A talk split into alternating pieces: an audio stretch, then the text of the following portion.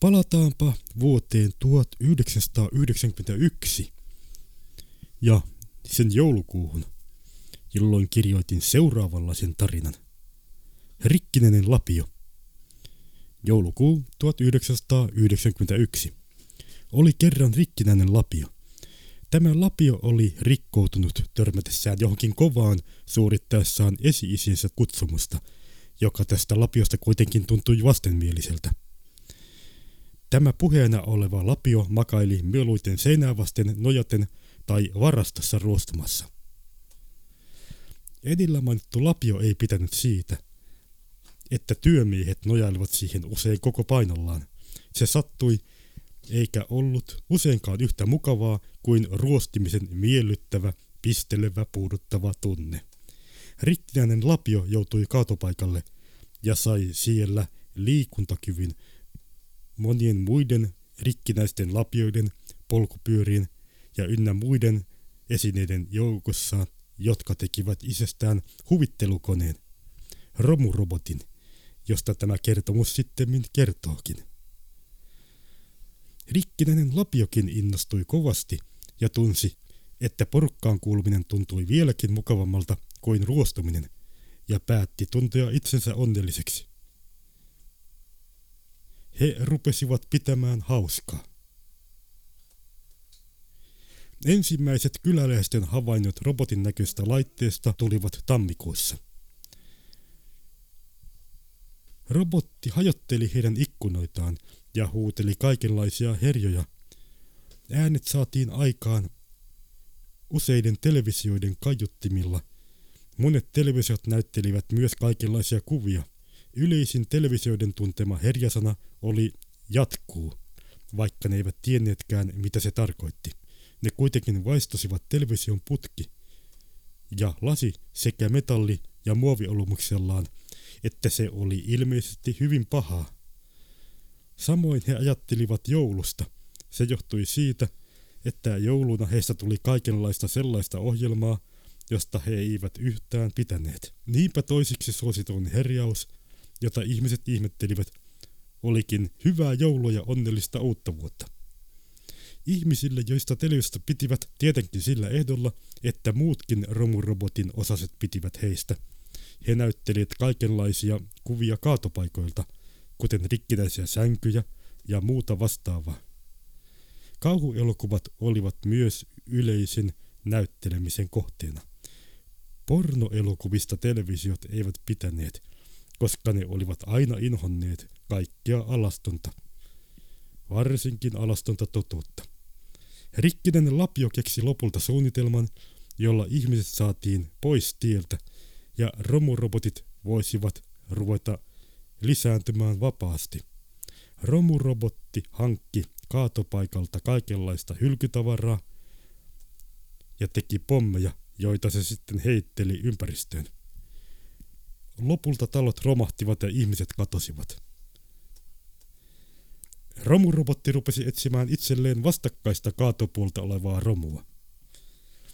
Romurobottiin oli tullut lisää tavaroita kaikista taloista. Romurobotti ei kuitenkaan löytänyt itselleen sopivaa kumppania, koska useimmat romuista olivat liian suuria tai eivät osanneet puhua. Puhuvat romut taas eivät olleet romuja lainkaan, sitä paitsi ne olivat liian pieniä. Romurobotti rupesi järjestäytymään. Vaaleilla romurobotin hallitsijaksi valittiin rikkinäinen lapio. Niinpä tämä rikkinäinen lapio, josta koko kertomus alkoi, sai ruostua, koska muut romut jumaloivat häntä, ja lopulta hänestä tuli puhkiruostunut, ja vallan sai vanha grilli, joka pian löysikin tulitikkuja ja poltti koko robotin. Näin siis kävi romurobotin, jonka historia oli kunniakas. Näin siis vuonna 1991. Ja kuten aikaisemminkin, tämän kertomuksen äänite on vuodelta 2014.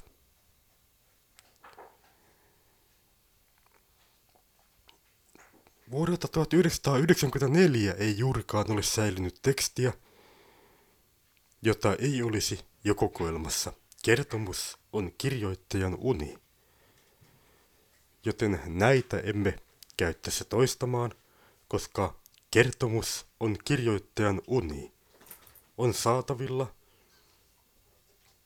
www-sivuilta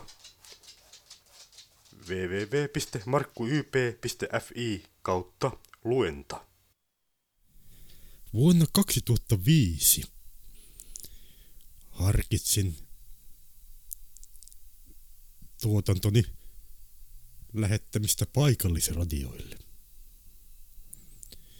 Kysyin paikallisradiosta, olisivatko kiinnostuneita, ja silloin minulle sanottiin, että ei saa maksaa mitään ja kuunnelman pituus tulisi olla korkeintaan 2 minuuttia.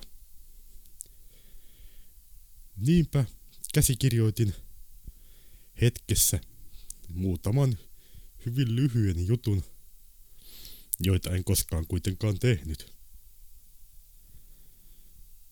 Koska Markun meluisa sunnuntai ei maksa mitään kuulijoille,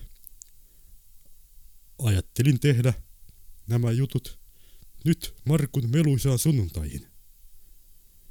Tosin valitettavasti minun on sanottava, että Markun meluisan sunnuntain pituus on ollut aina yli 2 minuuttia. Valvoo jääkaappi. Kerran kaukaisessa tulevaisuudessa joku sai erinomaisen idean. Eikö olisikin hyvä juttu, että olisi olemassa jääkaappeja, jotka olisivat yhteydessä suoraan kauppaan ja jotka saisivat sitten niin haluttaessa tilata tuotteita suoraan kaupasta. Esimerkiksi Osmo, joka on perjantainpullon ystävä, saisi aina perjantaipullonsa perjantaina, vähän ennen 4:30. Vähän halukkaille voitaisiin rakentaa erityisiä tavarantoimitusputkia, joiden avulla oikeat tavarat olisi helppo lähettää halukkaille. Valitettavasti jotain meni vikaan, koska tietokoneohjattu järjestelmä yhdistyi erään uutistoimiston automaattisen uutisten jakelujärjestelmän kanssa, joten nyt tärkeinä uutisena kuultiinkin vain tavarantoimituksia, kuten Osmo haluaakin perjantai-pullonsa jo poikkeuksellisesti 3:45 ensi torstaina. Niinpä täydellisestä tietokoneohjatusta tilausjärjestelmästä luovuttiin. Se on toki sääli, sillä mikäli sitä ei olisi luovuttu, oltaisiin voitu kohta kehittää kaupassakäyntisimulaattorijärjestelmä halukkaille masokisteille. Älykäs kännykkä. Kännykkä, soita ravintolaan. Selvä. Terve Raimo. Terve. Mitäs kuuluu? Oikein hyvää, mutta kuka siellä oikein puhuu? Osku. Mitä hei? Muahan piti soittaa ravintolaan. No anteeksi, että mä häirittiin. No eipä sinä mitään. Mä ajattelin vain, että... Joo niin. Taas näitä puhelimen temppuja. Se huomas. Puhelin. Mitä? Soita Oskulle ja kysy, kuinka monen ravintola on auki. Selvä. Ravintola, järjellinen ilta, miten voin palvella? Täällä on raimotikkapäivää. Mitenkä myöhään te olette auki? 1:30 asti. Minä ajattelin vaan, että mä voisin ehkä mahdollisesti tulla piipahtamaan teille. Selvä. Tervetuloa. Kiitos.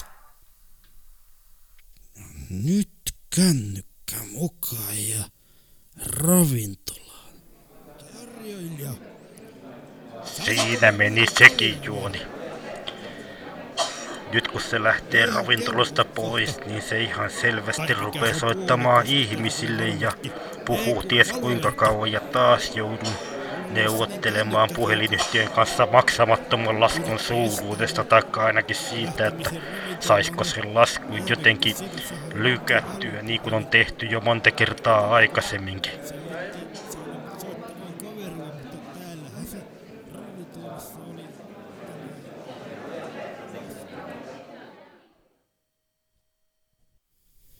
Iskon matka alkaa.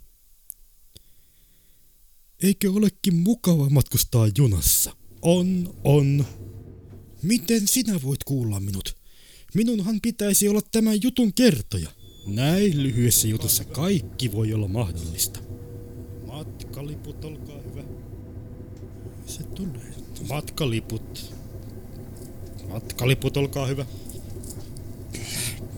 Matkalippune, olkaa hyvä. Eikö se olekaan takin taskussa? No, mä voin ostaa matkalipun. Missäs mun lompsaa? Eikös rahaa löydy? Ei löydy.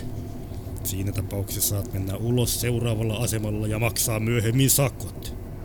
Mikä on nimesi? En muista. No sitten lähde poliisiasemalle, eiköhän se muisti siellä parani. En usko. Käsikirjoittaja teki tämän jutun todella kiireessä ja unohti nimetä mut muuta kuin Eskoksi. Niinpä niin. Kaikki on mahdollista näin lyhyessä jutussa. Raha-automaattien intohimoisen käyttäjän painajainen.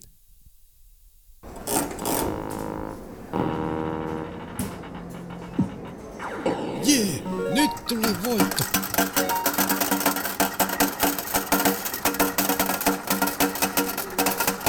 Kolikot muuttuvat seteleiksi. Setelit laskuiksi. Lasket eivät minua takaa. On päästävä pako. Huh.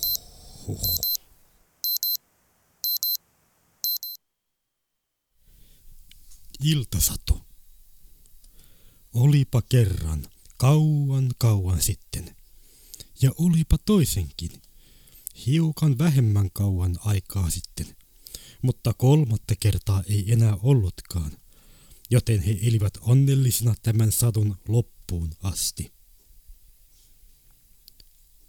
Valitusta. Hyvä tulos Oy, miten voin palvella? Onko tämä valitusosasto? Ei.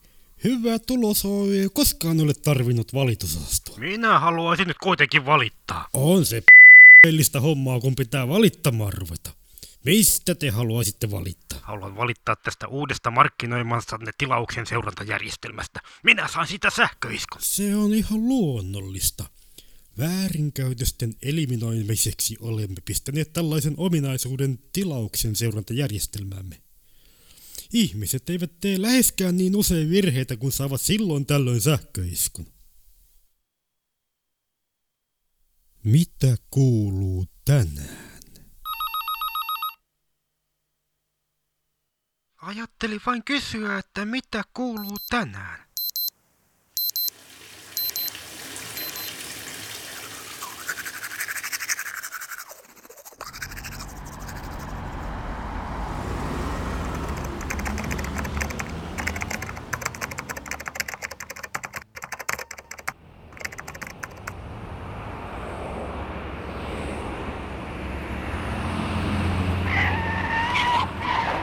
Sattuko?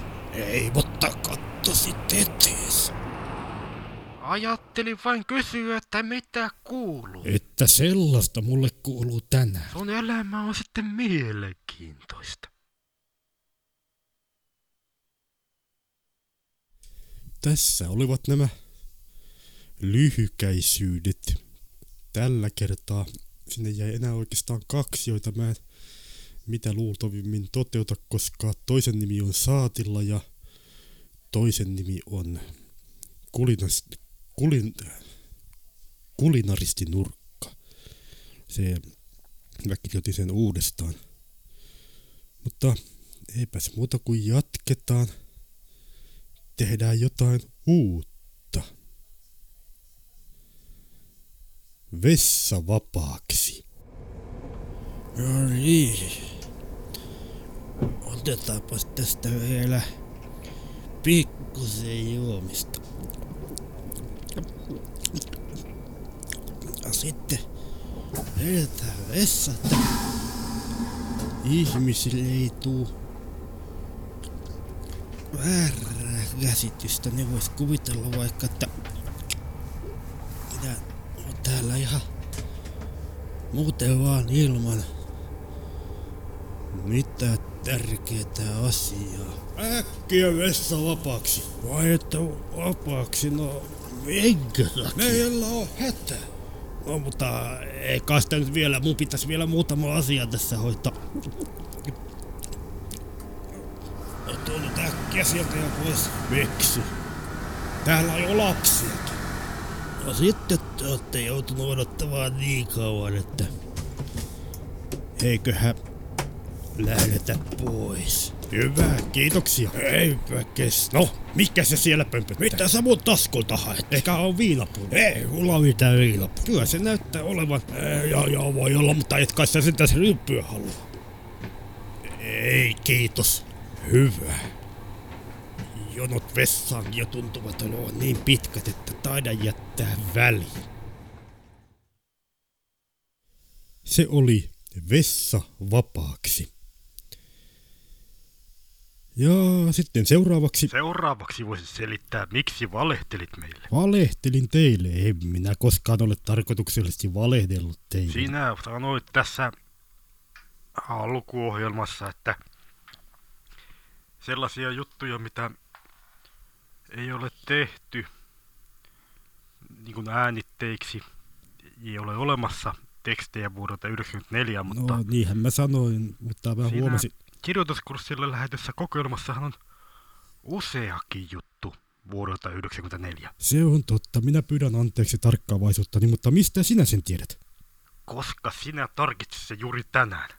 Se on totta, hyvät kuulijat. Minä tarkistin tänään ja huomasin, että itse asiassa... Kaisa Varrosen pitämälle kirjoituskurssille lähetin tekstejä, oliko sitten 95, jossa on monikin sellainen juttu vuodelta 94, joka ei päätynyt koskaan kokoelmaan. Kertomus on kirjoittajan uni. Eli sinähän kävi oikeastaan sillä tapaa, että niin kuin näitä säilyneitä kokoelmia on 2 näistä vanhemmista teksteistä. Toinen, jonka mä lähetin Nuoren Voimaliittoon vuonna 1992, josta nyt näitä tekstejä on tähän ohjelmaan pääsääntöisesti luettu. Ja sitten toinen kokoelma, jonka mä lähetin tähän kirjoituskurssille vuonna 1995 tai jotain tämmöistä, jossa on myöskin tämä Lohikäärmeen kertomus novellin aikaisempi versio. Myöhempi versiohan on sellainen, joka korjailtiin tuon Johanna Vainikaisen kanssa sitten vähän ennen valmistumastani Arvasta vuonna 1995 keväästä. Mutta sitähän mainitsinkin kokoelmassa. Kertomus on kirjoittajan uni. Mutta nyt jotain. Nämä valitettavasti melkein kaikki vuodelta 1994 säilyneet novellit on melko synkkiä. Mutta otetaanpas tästä nyt joku sellainen vastaava teksti. Aamu. Kirjoitettu 15.12.1994.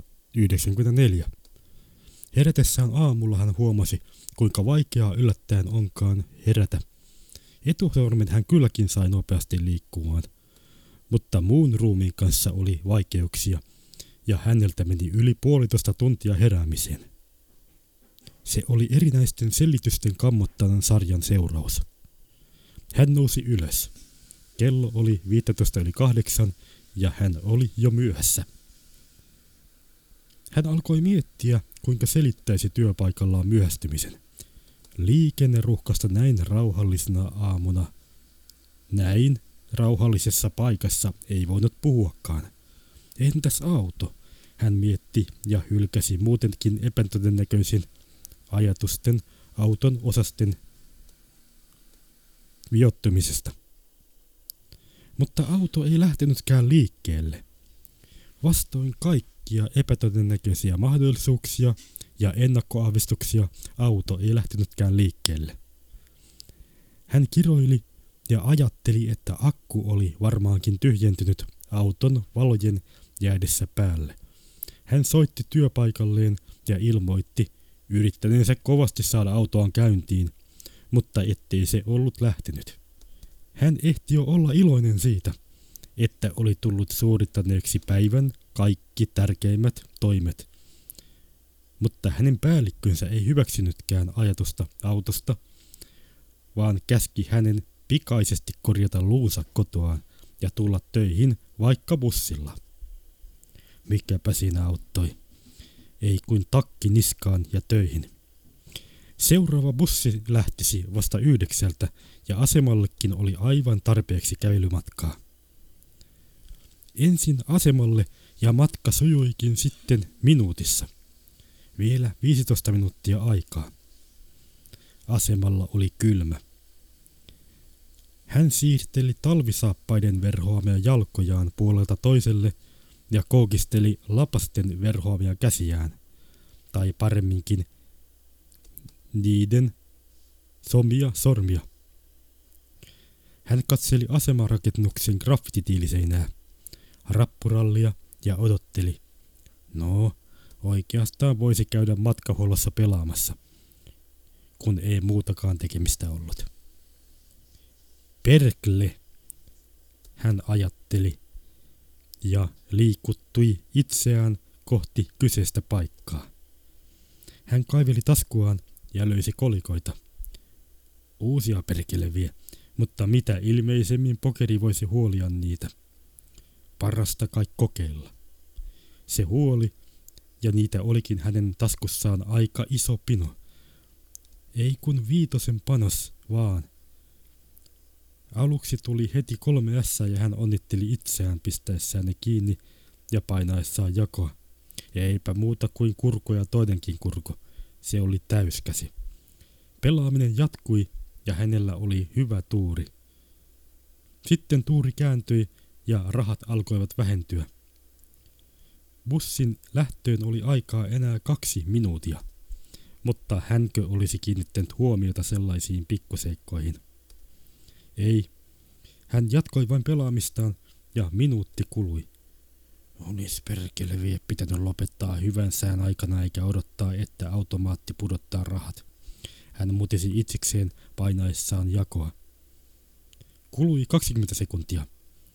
Sitten hän painoi taas jakoa, koska ei edellisellä kerralla ollut saanut mitään, ja silloin hän sai kaivattua rahaa. Sitä virtasi kouruun ja aikaa bussin lähtöön oli vielä 10 sekuntia. Hän alkoi kerätä rahoja, onnistui pistämään ne taskuunsa ja juoksui ulos matkahuollon baarista. Bussi kiihdytti onnellisen tietämättömänä vielä 1 matkustajasta, joka olisi tullut mukaan ja jopa maksanut kyydistään.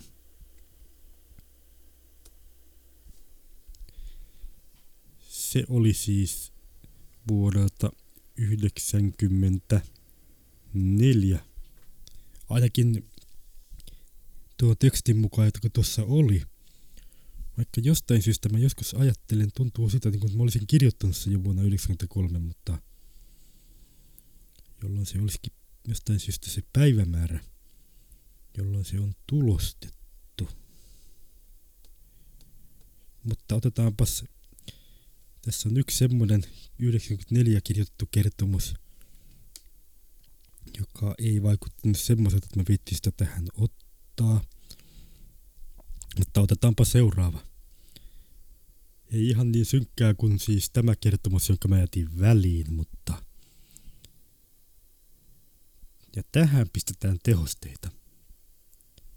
Erään illan lyhyt kuvaus. Kirjoitettu 24.7.94. Oli tungos. Pääsyliput 10. Tupakansavua. Kova meteli. Musiikkia. Humalaisten huutoa.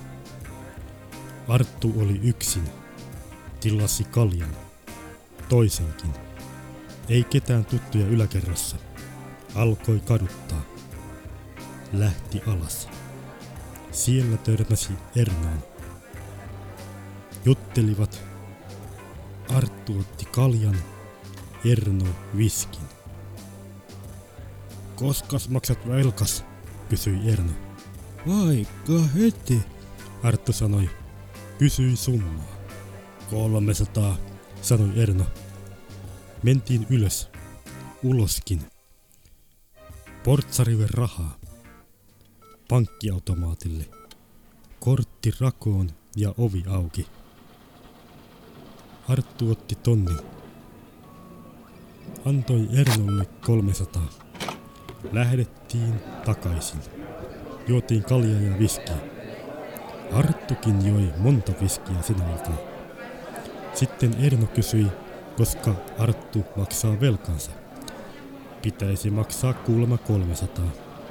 Mentiin ylös, ulos ja pankkiautomaatille. Lopusta Arttu ei ollut varma. Hän muisti jotain hämärästä. Ernon kasvot veressä. Joku mies kysyi, mikä on hätänä. Arttu meni pois. Jäi makaamaan, Erno. Jäi makaamaan lattialle. Käsienpesulavuoria. Meni alas, Arttu meni alas. Otti kaljaa, otti viskiä, otti muutakin. Ei tarjoutu. Taisi lyödä jotakuta. Joku nainen kirkkui, alkoi kaduttaa, lähti kotiin, rupesi nukkumaan. Aamuyöstä Arttu heräsi helvetinmoiseen päänsärkyyn. Hän meni kaapille, ei viinaa. Hän meni lääkekaipille ja söi ainakin 4 särkytablettia. Helpotti. Tuli outo olo. Rystysetkään eivät särkineet. Piti soittaa Ernolle. Kuulosti vihaiselta. Käski maksaa velan. Se oli 3000 markkaa. Kaksi ulotteisuutta. Kirjoitettu 25.7.1994. Hän oli paha mies. Hänessä ei ollut mitään hyvää. Hänen kasvon ilmeensä, lapsensa, autonsa, koiransa, vaimonsa ja talonsa huokuivat kaikista pahuutta, jollaista häneltä voi vain odottaa. Tulipa kerran hänen talonsa hyvä mies, joka oli hänen naapurinsa. Mies huokui hyvyyttä, eikä siinä vielä kaikki. Hän sai lähiympäristönsäkin.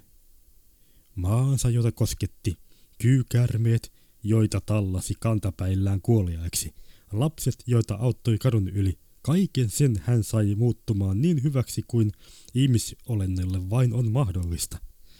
Tähän pahaan mieheen vain hän ei pystynyt. Paha mies ei toivottanut häntä tervetulleeksi talonsa. Ei suinkaan. Hän vangitutti hyvän miehen, vei kahleissa poliisiasemalle ja syytti kotirauhan rikkomisesta. Poliisiasemalla ei uskottu mitään pahaa hyvästä miehestä. Olipa heillä syytä epäillä pahan miehen motiivejakin. Niinpä asian annettiin toistaiseksi jäädä, ja hyvä mies selvisi pelkällä varoituksella. Mutta ei paha mies aikonut luovuttaa. Hän kantoi kaunaa tuolle hyvälle miehelle ja oli päättänyt kostaa sen heti kun ehtisi. Paha mies ei ollut mikään tyhmä mies.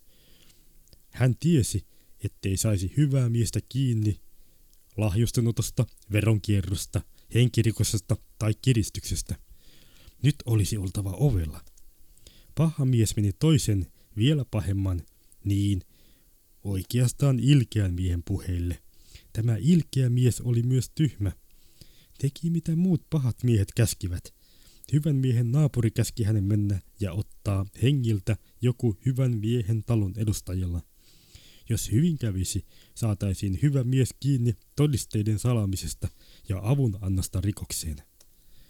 Ilkeä mies meni ja pyysi hyvältä mieheltä veitsen. Vuoleskelutarkoituksiin tietysti. Sitten hän meni ja murhasi jonkun, joka seisoi porttikäytävässä. Paha mies sekä muutamia melkein yhtä pahoja olivat todistamassa tätä tapahtumasarjaa, ja nyt täytyi poliisienkin uskoa. Hyvä mies ja ilkeä mies joutuivat vankilaan, tosin eri selleihin. Niin tässä maailmassa hyvyys palkitaan. Sitten tässä on harrastus, joka oli myöskin